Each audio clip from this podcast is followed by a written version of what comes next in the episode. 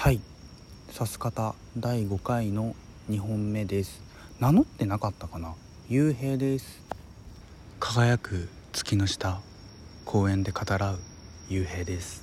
ちょっとねさっきの公園あの少年たちがやってきてあの結構な声で騒ぎ出したんであの別の公園に移動しました。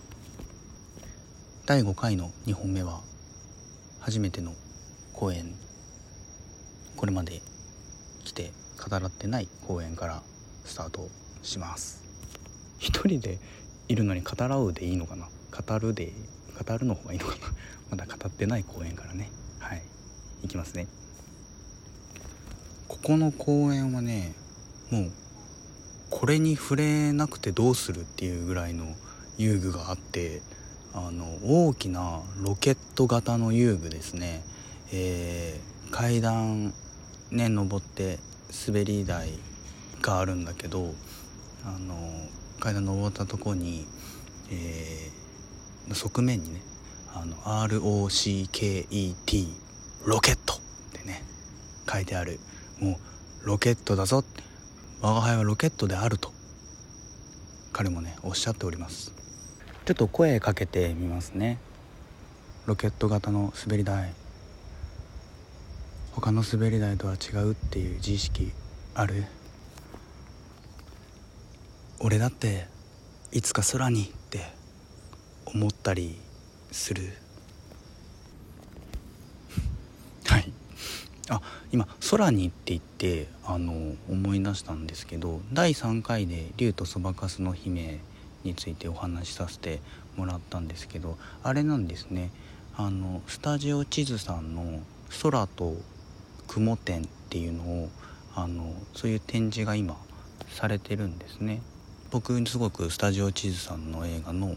入道雲細田作品に描かれる入道雲すごく好きなんですけどやっぱりあの雲って大事にされてるしそうやって展示になるぐらいの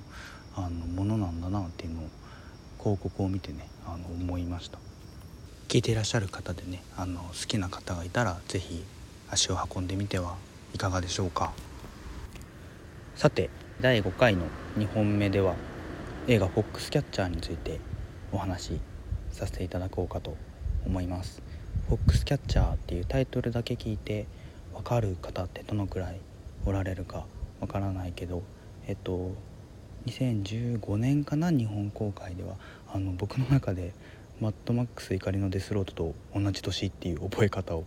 していますね。だから、えっと、2015年です日本公開は。えっと、アカデミー賞でも、えー、いくつかの賞にノミネートされましたね。監督はベネット・ミラーという方で、えー、カポーティとかマネーボールとか、えー、撮っていますね。マネーボールも僕すごく好きです。あのまあ後半の方でねあのジョナヒルがブラピにねブラピが、えー、弱小球団のあれは何て言えばいいのかな。GM でいいのかな。えー、ゼネラルマネージャーを演じてるんですけれどそのブラピの下につくジョナヒルが、えー、映像一本の映像を見せるわけですね。あのブラピはその時落ち込んでいて球団としては弱いんだけどお金もねそこまでないんだけど知恵と、えー、選手の生かし方個性のある選手をどう生かすかっていう知恵でね勝負して強い球団たちとね渡り合っていくっていうまあそういう映画なんですけどその時ブラピは落ち込んでいてジョナヒルが一本の映像を見せて声をかけるわけですね。その映像は野球の試合なんだけどマイナーリーグの、試合で打者がピッチャー投げた球を打って打った後、えー、一塁ベースかなんで、まあ、転んでしまうと。でその転んでしまった選手に対してこう観戦にね来た方っていうのはこう転んでしまった選手を見てまあ笑ってるわけですね。でブラピがまあ怒るわけですよ。こんな映像を見てこの映像見せてね何なんだと。お前も俺を笑い物にしたいのか？って言うんだけどいや違うんだと。ジョナヒルが言うあのこれはねあの打って一塁ベースで転んでしまった選手を笑い物にしてるわけじゃなくてこれは選手が気づいてないだけでこの選手が打ったボールっていうのはフェンスを越えてたんだよ。つまりこけたことじゃなくてホームランを打ったことに気づいてない選手を温かく見守っていたんですっていうねそういう話をするわけですね。だから君は君自身気づいてないだけで実はちゃんとホームランを打ってるんだよっていう話を、まあ、ジョナヒルがブラピにするわけですよ。すごく僕は感動して今でもやっぱマネーボールといえばって思い出すようなシーンになってますね。とても好きです。はい。まあそしてまあ本題というかねフォックスキャッチャーのお話をさせていただきます。承認欲求のお話を第5回の1本目でさせてもらったんで、まあ、承認欲求について描かれる映画でもあるのでちょっとご紹介させていただこうかと思います。実話がベースです。バルセロナだったかな、えー、オリンピックのレスリングのコーチドゥポンですね。あのあのドゥポンですね。僕はタバコ吸うからドゥポンって言えばやっぱライターを思い出すんですけどあのドゥポンです、まあ、レスリングのコーチ。までその選手たちを率いていたドゥポンが金メダルを取った選手を射殺してしまうという、まあ、実際にあった事件をベースに描かれています。なぜ射殺してしまったのかというお話ですね。ドゥポンは、えっと、父親がいないのかな、えっと、高圧的な母親に育てられて内向的で鳥の研究を確かしているはずですね。それで家はまああのルポンですからね。金持ちですから何不自由なく育てられる。でも何不自由なくというよりは自分の力で自分一人の力で生きてこれてないっていうまあ感覚があるわけですよデュポンの中に。ただ何をするにも揃えられてしまうわけですね周りの人たちによって。なのでなかなかこう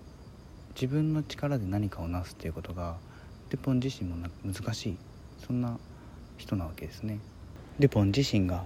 出場したレスリングの試合で優勝するんだけど、まあ、それはデュポンが主催した試合でもあるからあの優勝したといってもまあそれは仮初めであって母親にそれを伝えてもその功績っていうのを認めてもらうことはできない。そんな場面があったりします。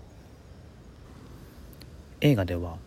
そのデュポンとスティーブ・カレル演じるデュポンとチャイニング・テイタムとあとマーク・ラファロ演じるレスリング選手の兄弟がこの主に3人が主要の登場人物として描かれています。